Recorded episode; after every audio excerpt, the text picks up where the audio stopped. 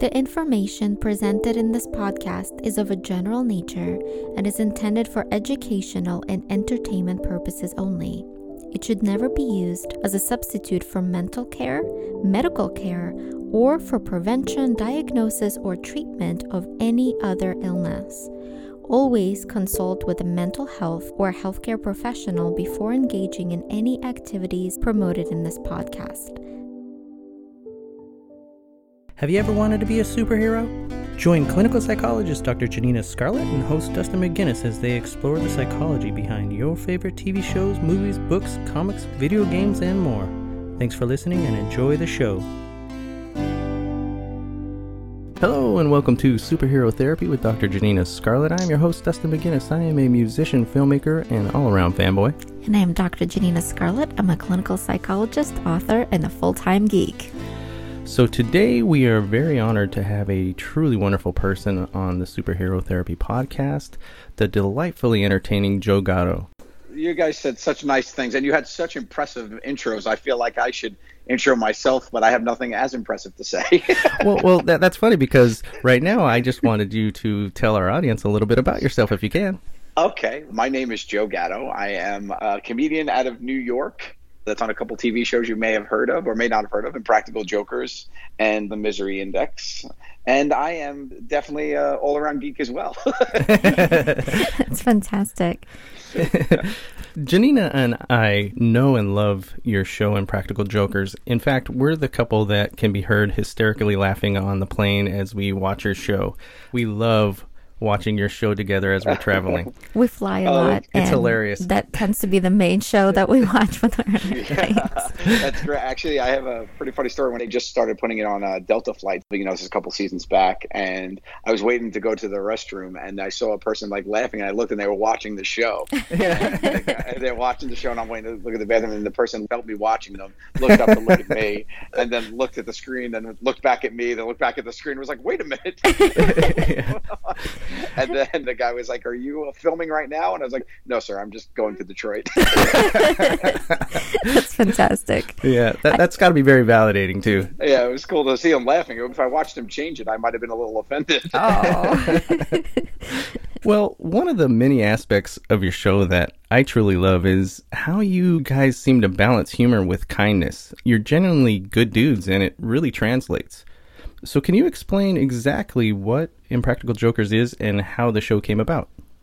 Yeah, so we are a hidden camera comedy show, basically that revolves around our friendship of embarrassing each other in public. yeah. Basically, the show started, you know, we've been a comedy troupe for a long time. We've been friends since freshman year of high school. We know each other 30 years at this point. So it's an insane amount of time to know somebody and to laugh with somebody. Yeah. so we actually have just basically made the show about the way we made each other laugh, which was we'd always just like have fun goofing around and trying to make each other feel embarrassed. I mean, this type of comedy is what I've always done with my friend Sal my whole life. He, for a long time, he would barely take an elevator with me. he, would hate, he, would hate, when those doors would close because he knew something was coming. Like he took a lot of stairs in our friendship.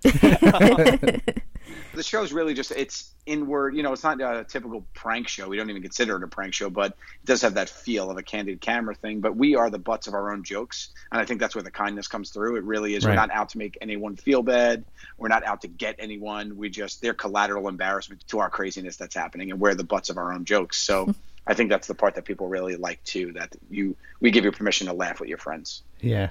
Who comes up with the dares? All of us beginning of each season, we spend about six weeks in pre-production going through ideas of what we could do, and we have a writers' room at this point too of comedy producers that help pitch ideas, and then we'll work through the machine to be like, okay, how do we make this our show? Does it check all the boxes to be something that is impractical jokers, and what's something new we could try? What's something different we wanted to try? What's something bigger or even smaller? Sometimes we'll just go back to something simple. You know, like there was a couple. I think it was last season, season seven. We had an idea just to take cigarettes out of people's mouths I love that episode. so we made Murr do that as a punishment, you know, something simple like that, or something grandiose like we made Sal survive a zombie apocalypse. Where we hired like 40 actors and did a whole set design of this stuff. He had no idea what was happening. So it really runs the gamut, and it gets really, uh, really fun and crazy. Oh my God! It's a zombie apocalypse! Oh my god! Get away from me, you sons of bitches! Oh, you gotta be me right now. Get the out of here, you stupid son of a bitch. Oh, this is out of control. I'm hyperventilating. Bro, you're gonna let your nieces get eaten by these zombies, or you're gonna get that key get that and key. save their life? Ah! You were explaining that you guys have been friends for a long time. How do you guys keep things so civil after having to do some really embarrassing challenges? Um, for instance, something as embarrassing as opening up the bathroom door in a crowded restaurant and asking someone for their help scoring some toilet paper, which was brilliant, by the way. But how do you guys yeah, stay civil? that's one of those ones that's just like that stupid, simple kind of deal. But you know, we've all been there. You know. yeah. Excuse me. I need a little help. I ran out of toilet paper. A little help. Can someone get me some toilet paper? I just took a huge and I only have this much left. It's a mess in here. Ma'am, I know you see me. Could you get someone? He doesn't even care. There's no shame. Can anyone help me, please? Please. This is the last piece of toilet paper. I don't really have a shame gene, so to punish me, like I'm really pretty comfortable doing anything. So it's more of just putting on a show with me, and I think the guys like that and appreciate that. And I think their inspiration for when they punished me is like, what would we like to see Joe do? Yeah. and they just think of all these crazy things like, you know, let's make him a massage chair. let's disguise him as a massage chair in the mall and let people sit and he has to massage him. And that's like was one of their ideas. And that was the punishment. just something as simple and silly as that. So there he is. There he is. Joe, you're in a massage chair. Thanks for the update. yeah, yeah. Do you do you know what you think the climate's like in here? It's it's a, it's a balmy 97 degrees. I'm ensconced in pleather. Joe, where are your arms? Can you move them? Right here. Where are your legs? They're here, in the thing. Wait, what's, what's it gonna be like when people sit on you? It's gonna hurt, probably. So when they put their arms in the over the thing, you're gonna massage them with your hands? I don't know what I'm gonna do. Talking to me like I've done this before. Oh, you mean the last time I was a massage chair? I think a lot of it people connect with too. If you watch that happen, you'd be like, "Oh my goodness, this is happening here. What's going on?" Yeah, there are a few cringeworthy moments for sure. yeah, definitely, definitely are. but you go through a weird thing. There's a weird paradigm in it being in the show because you're this duality. First, you're like oh my god, I had to get through this. And on the other hand, you're so proud of your friends for thinking of such a great way to torture you. That's good for comedy and television. yeah. Like you're like, as is existing, like, oh, this is the worst thing ever, but people are gonna love it. you don't have a shameful bone in your body. Hey, I need a toilet Be paper. ashamed of something. Your pants are around your ankles. don't be mad at me that you can't get me. I'm going so? to get you. I promise you. All right. I bet you you don't. I'm going to. I didn't wash my hands. Ah! So, Dr. Scarlet, what do you think it is about this show that resonates with such a wide audience? Oh, man. I have a lot of patients who really love your show, Joe. And what they really love about the dynamics between the four of you is that you are friends. And yes, you prank each other and you guys are very funny. And what they really like is the depiction of this friendship and also that even on their darkest day, they're able to laugh. I specialize in PTSD, so I work with individuals who survived some of the worst kind of traumatic experiences. And many of them report that it shows like impractical jokers that are allowing them to make it through the day. I've worked with active duty service members and veterans and survivors of sexual assault. And to be able to laugh at a time of severe trauma is something that allows that person to turn that light back on, to recognize that there is hope out there. And that's what your show does. And I don't know how often people tell you that. I don't know how, how often you know that. But the show is helping people. It's saving people's lives because when people feel like there's no hope left, they can turn to comedy. And that comedy can turn that light back on and can allow them to know that there's hope out there and things can get better. Oh, that's great. That's really great to hear that you, have had that experience. People telling you, and we are fortunate enough to hear that too. I mean, that's one of the greatest things about social media is that you can actually have a direct line to your fans. And you know, when I meet people and talk to people, and get messages from people, it's always that same you know thing, and that's never lost on me because we've all been there and we've all been trying to get through tough times. And I'd met you through doing my anti-bullying work and trying to give back and talk to people that need somebody to reach out to. And it's always just one of the best parts, you know, side effects of the fame is that you're able to be that for people. And I love to make people laugh, and it's good to hear that it helps to heal. You were just mentioning that you work in the anti bullying, and that's how you met Dr. Scarlet. And Yeah. along with bringing the joy and laughter to millions of viewers, you work with the Pop Culture Hero Coalition in efforts to take a stand against bullying. Can you tell us a little bit about this organization and your work with them? Yeah, I actually met them by accident. I was at a Comic Con and I was walking around and in the you know the autograph section or whatever, and I'm walking around and there was a anti-bullying book that was on one of the tables there, and I just stopped to look at it. And Carrie was at the table, who was the mm-hmm. author of it, and I just started speaking to her, and I was like, "Oh!" And then people started stopping and freaking out and taking pictures with me, and she was watching it after we had had this conversation, and she's like, "Oh, I'm sorry, I don't know you. I, I said, well, I'm actually on a TV show, and this was early on. This was, I think this is about five or six years ago at this point, and we're in season two or three. And she said, I don't know you. I said, oh, it's okay. I'm on a television show, Impractical Jokers, and I and I told her about it. And she's like, oh, and I was like, actually, I would love to come to your panel. Uh, and she told me about the panel. She's like, oh, if you'd like, you could, you know, sit on and give your perspective. So I tweeted out that I was going to be there and Instagram and all that. And when I showed up, there was a bunch of people at the panel there for me, and she was like, "Oh wow!" She's like, "People do know you." I'm sorry. I'm like, "No, it's okay. I don't. I don't expect everyone to know me." So, uh, so then we sat there, and it was a really good panel, and where I got to speak a little bit about my experience growing up, where I was not always popular and had to deal with my different struggles with bullying and coming into my own, and into my comedy and confidence and all that. And I got to meet a lot of fans that way, and I was like, "This was really good and rewarding." And I met some really cool people there. Dr. Scarlet being one of them, Matt Langdon from the Hero Roundtable, who I actually just got back from. I just did again this year, the third year in a row, which I love out in uh, Michigan. Awesome. And it's those kind of things that are really cool to be a part of. I love that as much as anything else I do. It just feels good. And that's where I get to meet the people face to face. Because it's kind of weird for the show. Like if I meet fans during filming, it's bad, right? They're ruining the Right. show. Because part of our show is we can't know you. If we know you, it doesn't work. Yeah, I was about to say that's a good thing that Carrie didn't recognize you because if you're recognized, Yeah. that kind of defeats the skit. That's right. So then when I went to this panel and stuff, I was able to talk to fans and connect with them in a different way. So I really enjoyed it, and I've just continued to work with Chase and Carrie, and they're such wonderful people, and it's such a great organization. The work they're doing so important, and now they can't get rid of me. Well, and we love having you be a part of it. yeah, you're an amazing part of it. And Dr. Scarlet, you're also a part of the Pop Culture Hero Coalition, as was mentioned. Can you tell us a little bit about the organization from your perspective and your work with them?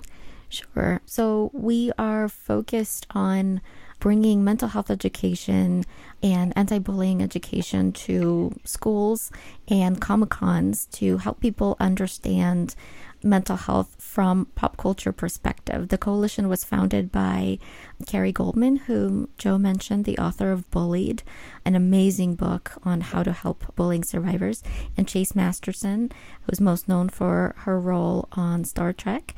And so the two of them together founded this coalition, and it's been doing amazing work in terms of providing this kind of education to Comic Cons and schools.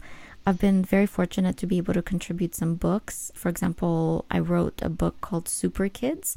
It is a free downloadable book that people can download online. So, mental health providers and teachers can download this book. For example, it's available on my website, absolutely free of charge. It's a coloring book and an activity book for kids that have experienced bullying and chronic illness and it was actually backed by Kickstarter and many amazing supporters like Joe yourself. It's something that we're hoping that hospitals and schools are going to be utilizing. There are a number of hospitals out there, like children's hospitals, for example, and cancer hospitals, that are utilizing this book already to help kids with chronic illness. The work you guys do with this organization is amazing. And this question is for both of you, actually. Bullying is a very serious topic these days. Is there any messages you would like to send out to our audience, or perhaps, if applicable, and you're willing, of course, share a personal story of your own? Yeah, I mean, for me, my thing is always that it does get better, and you have to just find the people that help it make it better for you. Like the story I, I tell normally, there were these inspirational posters when I was growing up. I don't know how old you are, Dustin, but uh, there was like a picture of like an oak tree, and it would always be like motivation. And underneath in like smaller pen, it would like stand tall, you know, and stuff like that. It was basically like the Instagram of uh, what Instagram has become to with motivational quotes. the, the little know? cat hanging there and saying, "Hang in there." Hang in there, yeah, right. It was like eagle soaring, and it was like you know things like that, like confidence. Yeah. Um, but I had one on my wall that had three jet planes in a sunset in the sky, like with the red sun behind them, and it said, "Winners surround themselves with winners." And at that time in my life, I was probably 15 or so, and I was in high school, and I didn't really have any friends, or whatever. And my father and I were talking, and he said to me, "He's like, you just don't have any winners yet, so it's okay to be alone." And my my message too is like, some people are always like lonely or alone, and feels like, but, but it just might be your time to be alone until you find people that you connect with. You know, I didn't really find my people that I connected with till you know junior year of high school really and now i can't get rid of them you know 30 years later. But uh it's kind of it kind of is the truth that it, you might feel like it's the worst but it might just be a necessary part of your journey. So you just got to hang in there and find people that love you and will be there you know. Another thing i always tell people is that you'll be hard pressed to find a funeral where no one shows up.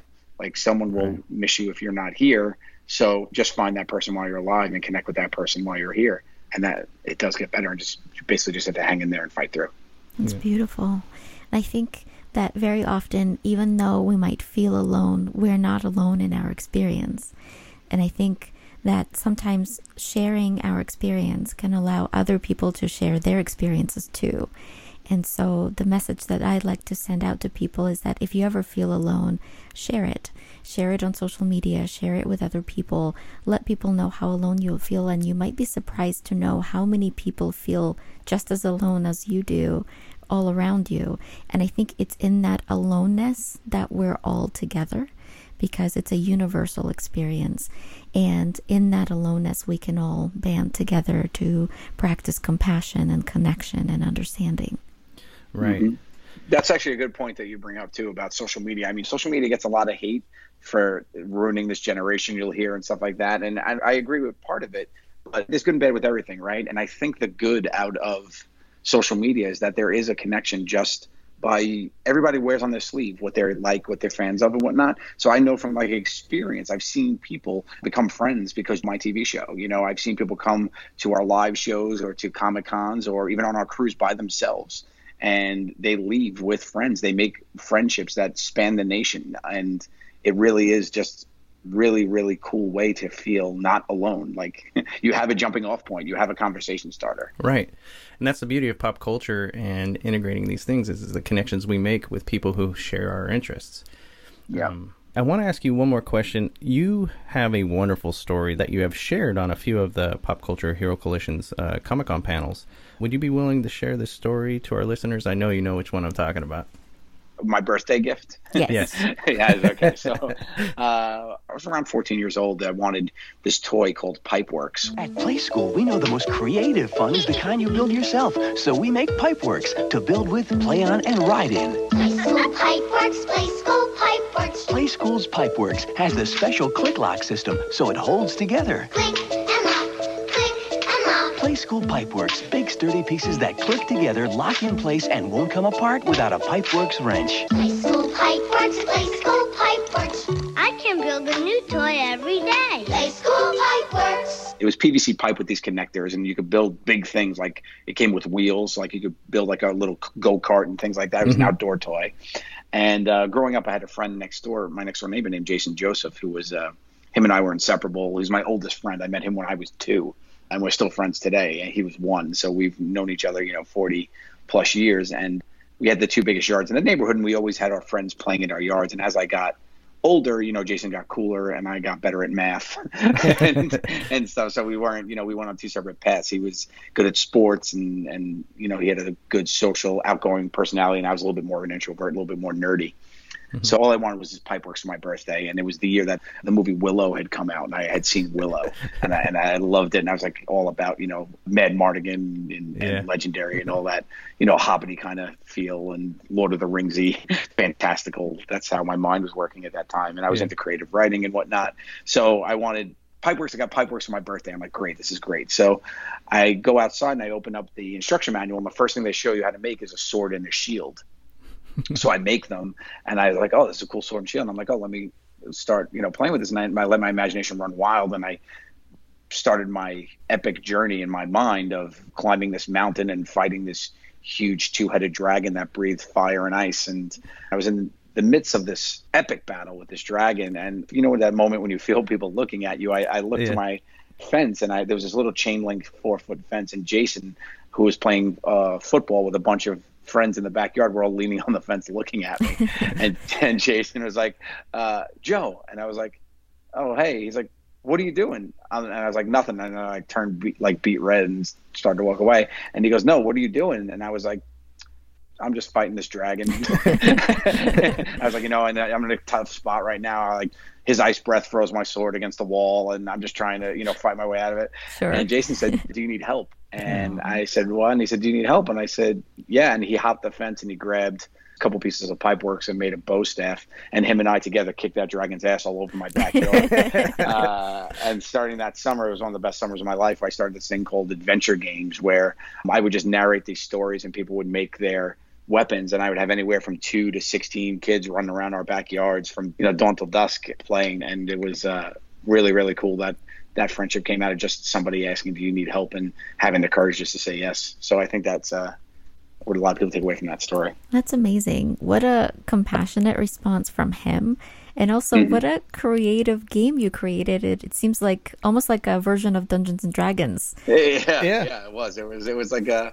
It was. It was a really fun thing, and I, I've actually, you know, have done a bunch of writing and stuff, and I'm always developing projects. And one of the ones that hit was actually a loosely scripted idea about that for a film. So it's kind of fun Oh. to get back into touch with that part of my childhood. Yeah, I mean it's a beautiful story, and just the whole "do you need some help" aspect of it is just wonderful. And I think Yeah. that that's really the biggest takeaway for me hearing you tell this story is that's always the right question to ask is do you need some help or can I help in any way? And I think that when we see somebody in distress, we can always ask that question. And I think that sometimes we think or we might feel powerless to help somebody, but just by mere presence just by standing next to them as they're battling their dragon or by by grabbing a, a sword or or a bow mm-hmm. we mm-hmm. can help too and i think that the story really shows the the power of just being there Yeah, compassion is super powerful. I, I try to use that all throughout. Like I've really adopted the be kind attitude as best I can to help people, you know, not only understand it but live it.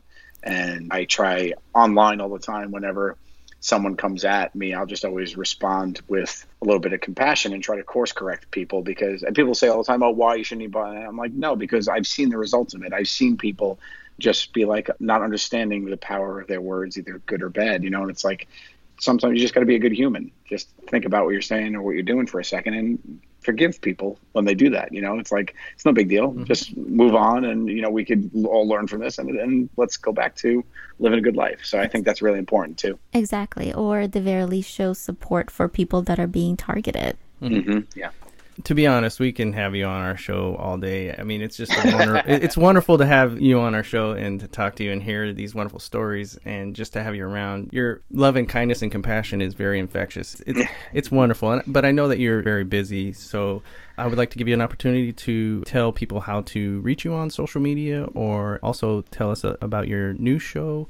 People could find me online at Joe underscore Gatto on uh, Twitter and Instagram. Those are my my two big ones that I use that they could go. And the purpose of this conversation, I was excited to do it, was to talk from the heart about those topics we spoke of. I mean, people could Google and find my shows at, anywhere and all that. So you know, I'm on the Misery Index. I'm on Impractical Jokers. You guys can find me. So more importantly, I think it's in, important to if you want to connect and you want to enjoy what I'm saying online, those are the two places to find me. I think it's a little bit better that way, a little peek into my world.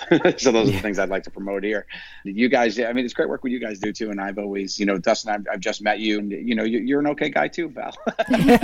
well, thank you. Uh, that means a lot coming from you. yeah. And Dr. Scarlet, you know how much I, I really enjoy and genuinely love you. Like every time I show up on a panel and you're there too, it's like, oh, this is great. And they normally sit us next to each other, and I always love that. So. oh, thank you joe it's wonderful having you on the show thank you so much for joining us today Oh, my pleasure, guys. Keep up the good work. thank you so much you as well Thank you so much, Joe, and thank you all so much for tuning in to Superhero Therapy with Dr. Janina Scarlet. Again, my name is Dustin McGinnis. You can find me on Twitter at The Valiant Geek. And I'm Dr. Janina Scarlet. You can find me on Twitter at Shadow Quill or Dr. Janina Scarlet Official on Instagram. If you want to find out more about the Pop Culture Hero Coalition, you can find them on Twitter at SuperheroIRL, and you can also find them on the web at popculturehero.org. Thank you all so much, and be kind out there, everybody.